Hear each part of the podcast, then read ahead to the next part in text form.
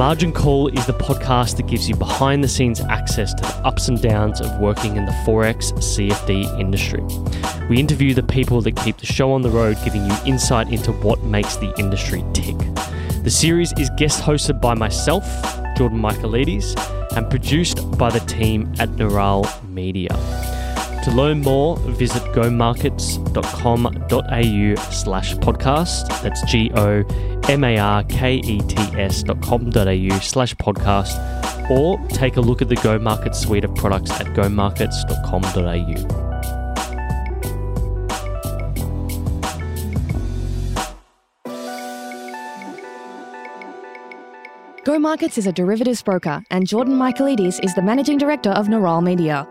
All opinions expressed by Jordan and podcast guests are solely their own and do not reflect the opinions of Go Markets, an AFSL license holder. This podcast is for informational purposes only and should not be relied upon as a basis for financial decisions, nor as an indication of future performance. Clients of Go Markets may hold positions in the derivatives mentioned. A financial services guide and product disclosure statement for our products are available at gomarkets.com.au. In this episode, we spoke with Adam Taylor. Adam is a director of Go Markets and head of Go Markets UK. What I like about Adam is that he has a brilliant ability to see patterns, whether it's playing chess or using point and figure analysis to better understand the sentiment in the market. During my own time at Go Markets, Adam was always the cool cucumber you looked to when you wanted an opinion or topic settled. A very, very useful skill set for someone previously tasked with the majority of risk management in the business. This chat with Adam was a great insight into what makes a Go Markets director tick, plus how things are looking within the UK, particularly with Brexit uh, happening at the very same time. Uh, we covered numerous topics, including chess, moving from Scotland to Australia, his progression within Go Markets, the UK market itself, and what's happening with Brexit or what should hope happen over the next few months, risk management, fundamental and technical analysis as well. If you enjoyed this episode, do consider subscribing on your podcast app, or if you have a friend or colleague that may enjoy this topic, consider sharing it with them. But with that being said, let's get into the episode with Adam Taylor. Adam, thanks for joining, mate. It's uh, what is it over there? Eight forty-five a.m. No, eight twenty-three a.m. or something like that. It is nine twenty-three a.m. here in London. Nine twenty-three. Ah, okay, yeah. How's the weather in good old London? It is town. It is freezing. Absolutely freezing. Really? Yes. Wow. Everyone's I, I mean, huddled together at the stations. I love London personally. I know my partner; she absolutely hates it. But um, I don't know. There's something a bit kooky about London. I've always been a big fan of Sherlock Holmes, you know, and I get that sort of, you know, whenever I watch the Sherlock series from the BBC, and I hear that music in the, the you know the introduction music, I just think of London, and I I just sort of get that cool spooky feeling. I don't know why, but I just I, I do like it like that. But Is- is- let's not hear me Okay. let's not hear me ramble on about that. Uh, first question for you: How good are you at chess? How good am I at chess? Okay. Um, I have been known to navigate my way around a chessboard. Um, Okay. There is a danger of me telling you how good I am, though, Jordan. And Why the danger is that either yourself or anyone listening will probably not want to play me. Uh, it happens all the time. Um, it's very Yeah. frustrating.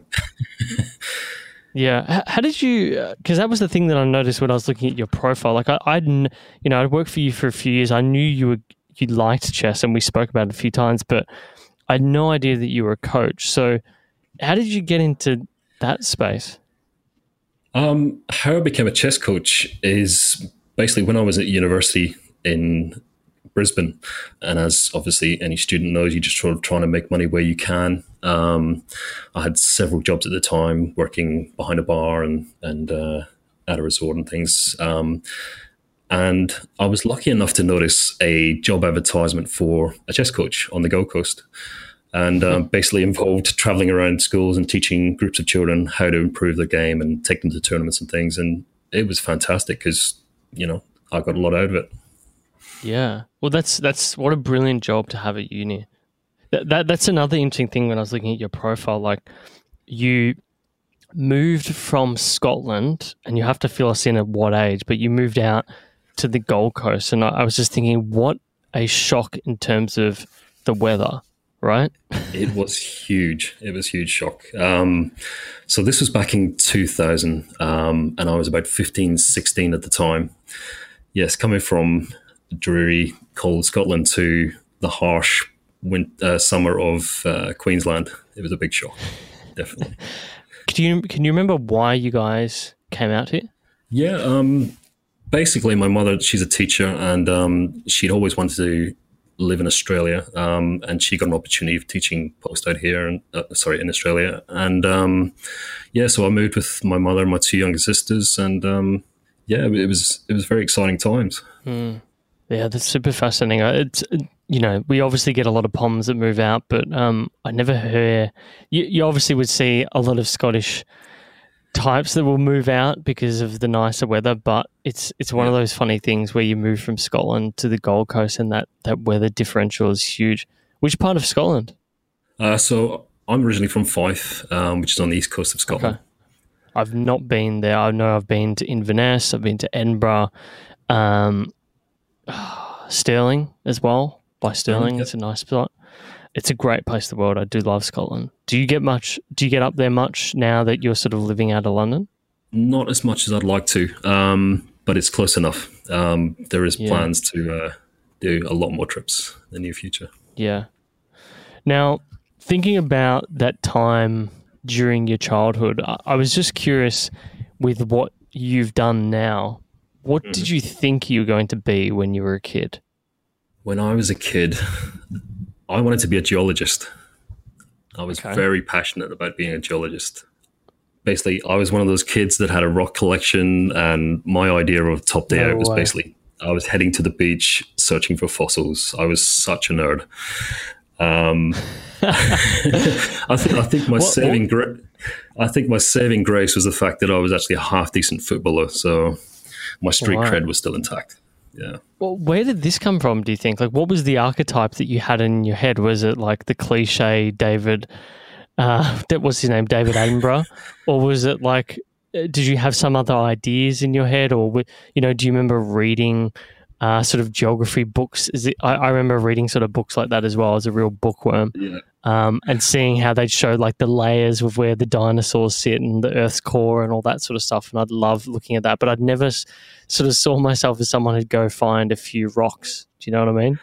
Yeah, I know exactly what you mean. Um, I think it was it all stemmed from uh, my father. He sort of had an interest, almost sort of a, a hobby, and obviously when you're young age, you're very impressionable, and that's basically how I got interested into it. And speaking of your father, one thing we've we've asked a lot of our guests because I think it sort of illuminates a little bit about who they are is lessons that they've learned from either of their parents. And you know you may see that through your own personality or something that you sort of use as a way to make decisions on a daily or weekly basis. So i'm curious growing up and, and knowing who you are today are there any particular principles that you've learnt from your parents indirectly or directly at all? Um, it's a very difficult question to answer. Um, I think probably more so my grandfather. Um, I think I learned a lot of life lessons through him. I remember him right. being very patient. Um, he was very doting on everyone. He was always interested in you know making sure everyone else is okay and you know keeping everyone connected and communicating. Um, so I think I, I think I get a lot from him. Yeah. My parents, again, I think um, as a kid, you you learn by example. Um, I hope my parents aren't listening to this uh, because I think indirectly I've learned what not to do. Um, okay. I mean, you know, there's, there's certain things growing up where I'm thinking, why did they make that decision? Why didn't they yeah. do this? And, uh, you know, credit to them, you can only work with the information you have at the time. But um, well, look, you're you're you're a parent now as well. You know, I mean, well, this, a very fresh parent, so you know how parent, yes. tough it's it's it's it can be and how it can be into the future as well. Exactly, exactly. But that's that's what excites me the most about being a new parent. I think um, I'm looking forward to uh, trying to do those things for my own uh, children going forward. Yeah. Yeah. Will you teach your child chess? Do you think? Of course. Yeah. Yeah. I was, re- I was reading books while he was in the womb. Uh, yeah, I, I look. That was one of the things I loved to do with my dad when I was a kid, and he would come home and like he came home quite late, or you know, like once a week, me and my brother, w- one at a time, would play my dad, um, and Right. that was we had a lot of enjoyment with that because it was sort of like a real, real challenge because we were like, oh, dad's so good. Like, how do you beat dad? Yeah. and uh, you know, I think there was like a turning point when we were like fourteen or thirteen or something Yeah. like that. But yeah, it's it's that stuff is really enjoyable. Um, Well, it's funny you should say that because um, it is something that uh, my father taught me indirectly as well, playing chess, because he was always a, a really good chess player. But I would play him for several years as a kid growing up, like yourself, in the evenings, at the weekends, and I would lose every single time, you know, every single time. And, you know, it taught me persistence, you know, because every time I'm learning something new, I'm refining the process. And, and again, I got to about the age of 16 and I started beating him. yeah, exactly. And I think I was actually talking to my partner about this today. Like, you know, in an age where a lot of kids are given participation awards, I think having real competitive sport, whether it's chess, whether it's martial arts or soccer or whatever, um, I think that stuff is really, really useful. As you said, it teaches you persistence. Um, it teaches you to be competitive, I think, um, as well as patient. So I think it's, it's chess is very, very. Very hard for a kid Yeah. that's it's um, playing something that they're losing constantly to keep motivated to carry on. Um, so yeah, it's a good lesson. Exactly.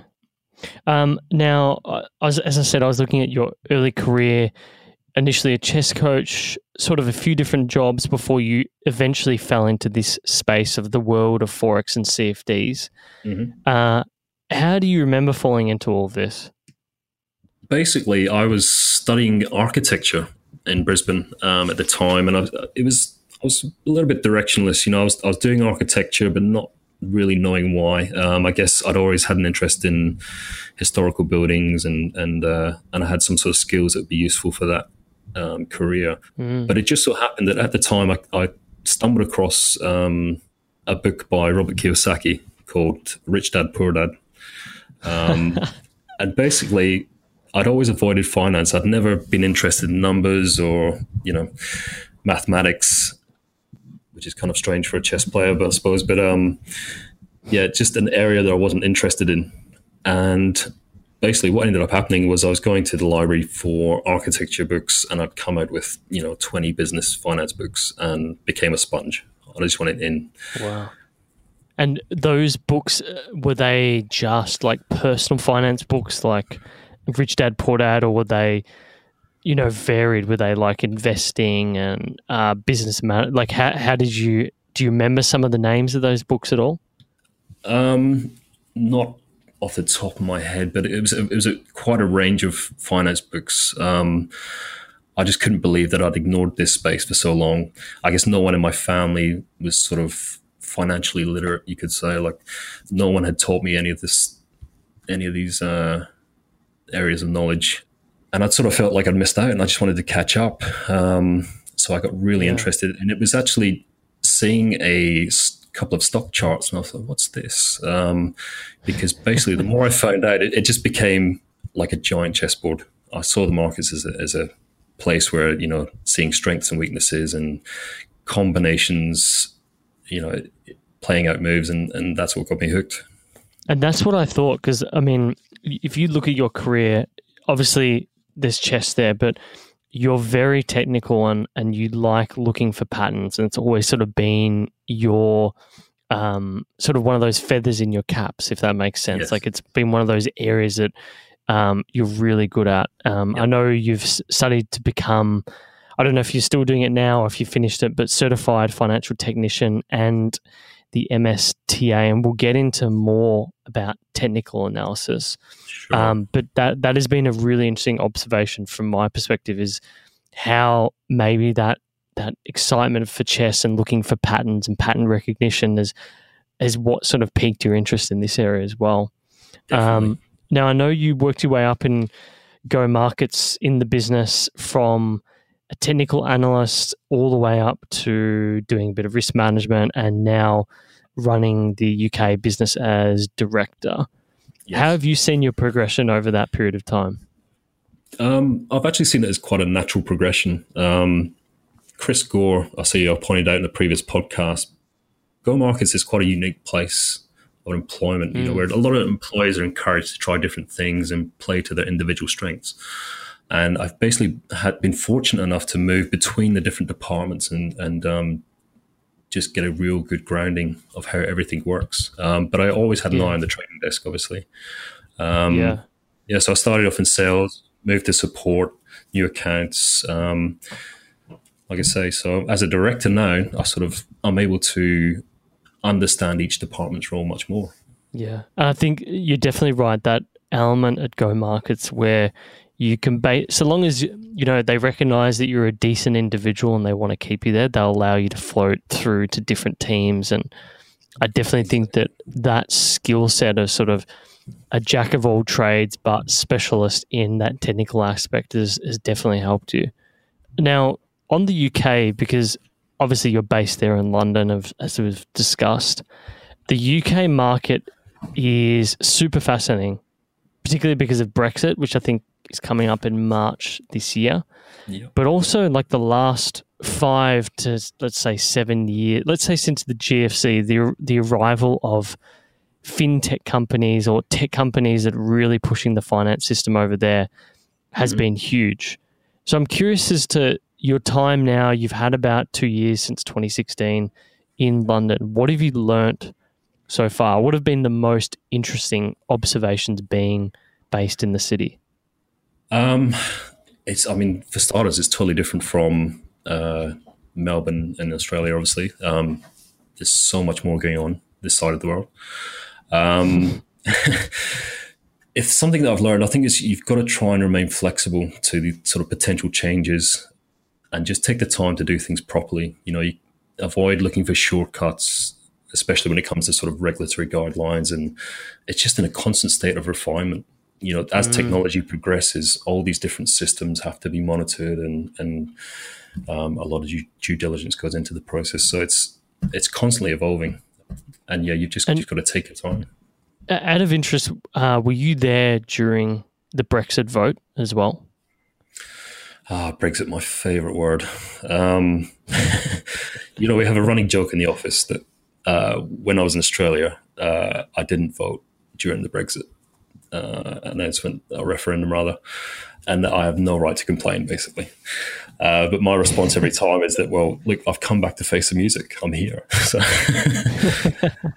um, oh, that's so funny. Look, I think Brexit is a positive thing longer term. Um, mm. You know, I think the pound will benefit longer term too. And, you know, it might take several years, but you know, once we establish more deals with different countries like US, China, Canada, and things, I think things will largely improve. Yeah, I, look, I used to. I remember the day of the vote. I'm thinking, Jesus, what have they done? But now, underst- I think, you know, that migration element through uh, the Syrian refugees really brought all of this to a head. But yep. people have been focused on that. And I think if you look at it from a different perspective, and we've, you know, here in Australia, being involved in the fintech space, we've had um, and I feel like I've said this in Tom's interview as well. Uh, we had sort of the mayor of the city of London came out with uh, other dignitaries from uh, the UK, and it's it's very rare that he would make a visit to Australia. And you sort of get this sense that, well, what, there's always a funny bit about the UK's foreign policy for the EU being totally focused on making it disconnected and breaking it up and all that sort of stuff to keep everyone fighting in between each other and not worried about the UK itself. Mm-hmm. Um, so there's that funny element where people think that Brexit is just a way to bring down uh, the the European Union and make everyone squabble amongst each other. But yep. honestly, I can see the pivot towards Asia, and I think that's the big thing for me. Is you know the number one free trade deal that they've highlighted through uh, this you know these dignitaries that came out last year is the Australian free trade deal, and it's basically already there. So as soon as Brexit is done, technically in March, mm-hmm. then both governments will sign a free trade deal, which basically allows the UK to backdoor into Asia. So that's exactly. been the most interesting thing from my perspective. And, you know, obviously there's the, the short term ramifications, but I think in the long term, when the EU's, well, what is the EU growing at each year? Not even 1% as a, as a block. You know, birth rates are down, relying on immigration, which causes political angst. I can totally exactly. see why it's a smart deal now in the long term. But we're saying that we need hindsight in five years from now. We'll see what happens, I guess. Now, one of the other elements of your job, or has been part of your job, is this sort of trading risk management. I know when I left the business, you were extensively managing the risk for the firm. More so, I remember the days of, of us in a in a very basic way looking at our exposure, and you sort of turned that into a bit of an art form where the business was managing it a lot more closely. So I'm curious, yep. um, you know, based on your experience, whether it's profiling client trading, managing liquidity provider positions, or you know exposures. I'm curious as to what lessons you can impart to novices about how you view risk and exposure. Sure. Um, I mean, I'm sure you'd agree, John. Like seeing how everything operates on the back end of these platforms, it's kind of like peeking behind the curtain, The Wizard of Oz. Um, yeah, there's so much going on, so many uh, layers to this um, in terms of technology and and uh, you know liquidity providers and everything which makes the trading side work.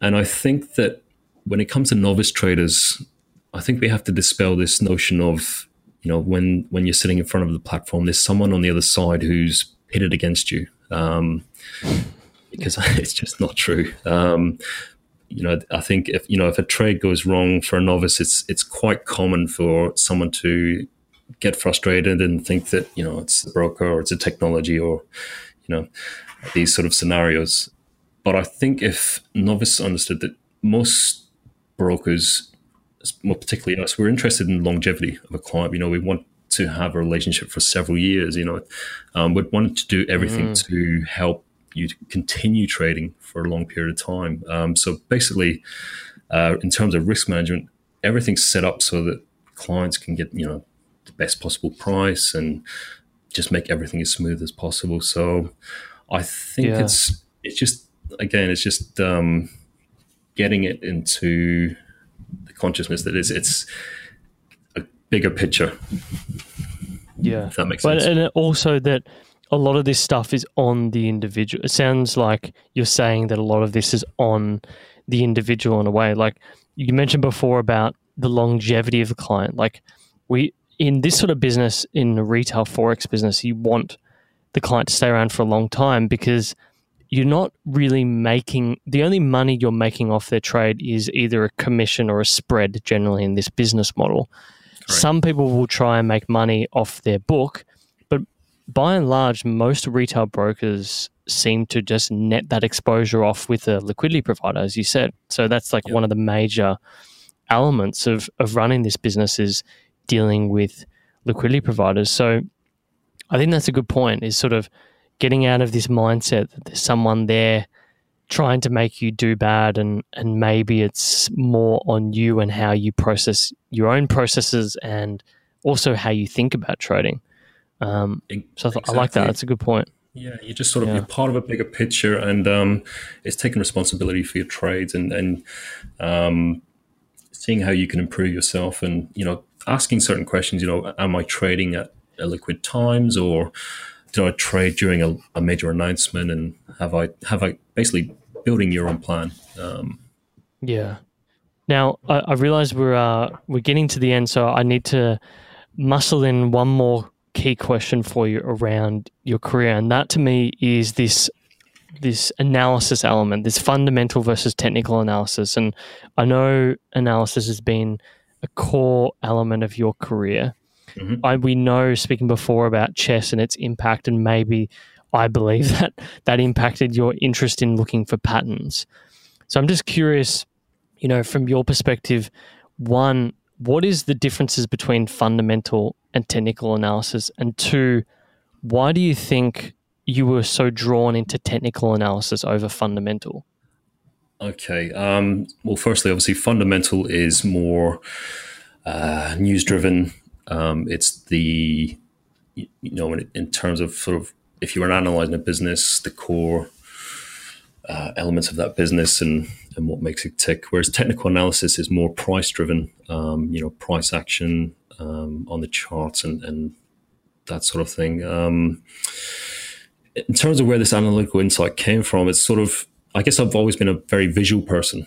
Uh-huh. You know, and it's just seeing patterns and, and pattern recognition. So that's that's what drew me to uh, technical analysis. Yeah, I mean, look, it's it's such a fascinating area. I remember for years I I didn't really think much of technical analysis. I was always more of a fundamental person because I liked hearing about the story. And it's funny how both you and I have these different traits, and therefore that impacted the the mm. area of preference, so to speak. But I remember reading um, a really interesting piece uh, called Support for Resistance by Carol Osler, which was when she was working at the Federal Reserve Bank of New York. And uh, she was just obviously speaking about how technical analysis is applicable or where it is applicable, and particularly in foreign exchange. So it's sort of like a peer reviewed piece of research, which is super interesting. But I know you've become well known. Like I actually saw this on a few comments and blog posts here and there when I was searching your name that people had actually commented on your point and figure analysis. It's like you're the point and figure guy. Uh, where did that come from? The specifically point and figure analysis. Um, I mean, I think everybody's every technical analyst and people in within the trading industry, you're sort of drawn toward towards certain things. Um, what I like about point figure is, well, first off, it was one of the original uh, areas of technical analysis. It was developed um, back in the trading pits, you know, in the early 1920s, if not before then. Huh. You know, you got these people without any technology whatsoever scribbling down on bits of paper and, and trying to come up with a system that they could work with. And this one was this was it. It was point figure, um, which developed over the years. And and what I like about it is its simplicity. You know, you're, you're removing the time element for starters. Um, and you it's purely based on supply and demand, which, as we know, you know that's what the markets are all about. Um, so you're seeing clear psychological levels of where price is looking to go. Yeah. Um, and the, yeah. it's it's super interesting how old it is. I'm just looking here on Wikipedia. The technique is over hundred years old. Exactly. 1898, the first kind of, first book written about it. I think it was referenced in The Game in Wall Street which is exactly that's very very interesting. It's kind of become like a, a lost art in a sense. Um, you know, it's not something that's it's developed with the technology. I think it's kind of been forgotten about. So um, yeah, I'm trying to get a bit of a resurgence in the area. yeah, this reminds me of that um, lost art of making a certain type of steel that was in uh, uh, somewhere in Iran back in the day, and and every now and then these sort of artifacts pop up, but they don't know how to forge this steel anymore, which is super interesting.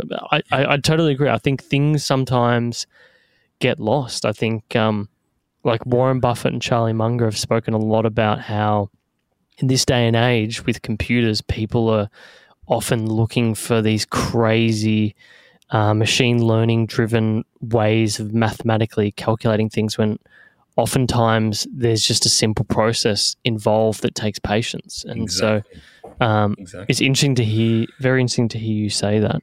We'll obviously reference a lot there in the show notes about point and figure. I'll make sure we include the Wikipedia page as well. Having a look at that the other day was was very interesting just to learn about the history of it. But we've got to jump into some short, fast questions to finish us off. Oh, okay. So I know you've had a new bub, but um, maybe give us an idea of what your current morning and evening routine looks like. I'm not even sure what it looks like at the moment, to be honest. um, yeah, I'm literally I'm literally changing nappies and, and trying to fit in a bit of sleep here and there. Um, give my wife a bit of a break. Yeah. Um, yeah, look, it's it's very new, so I mean, just basically wake wake up and sleep as as long as you can. Change nappies, go home, do the same. Ask me again in about six months. We'll see. Yeah, we'll see. Um, if you had to gift a book to the audience, we just had Christmas past, but let's just assume we've got Christmas coming up.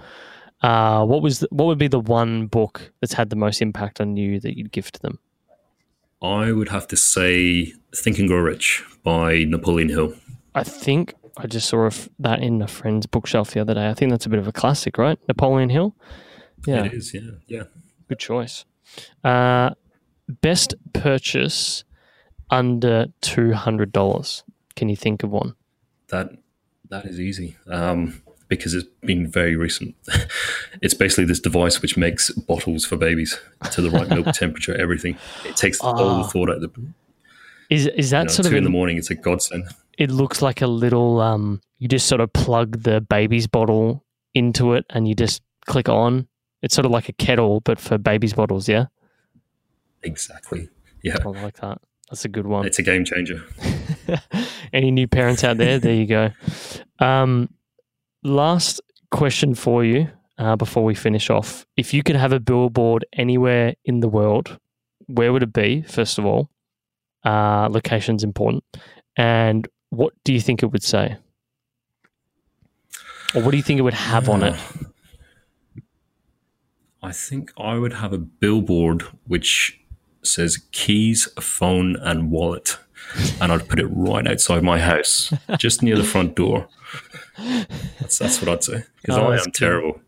really, keys, phone, wallet, they're they're terrible for you to pick up. Yeah, I'm I'm always missing one of them now and again. So as my wife would uh, agree with, um, so yeah, I think that's what I'd have. Very good. A big reminder. That. Well, look, Adam, we've just passed 31 minutes. Thanks for doing this with us. Uh, I know you've had an exciting few months, uh, but yeah, thank you so much for joining us. Thank you, Jordan. Cheers. Thanks for listening to Margin Call. Before you run off, make sure you subscribe on your podcast app to get first access to new episodes and consider sharing this with a friend who loves the Forex CFD game. Don't forget to like us on Facebook, Twitter, Instagram, or YouTube by searching Go Markets. That's G O M A R K E T S. Until next time, thanks for listening.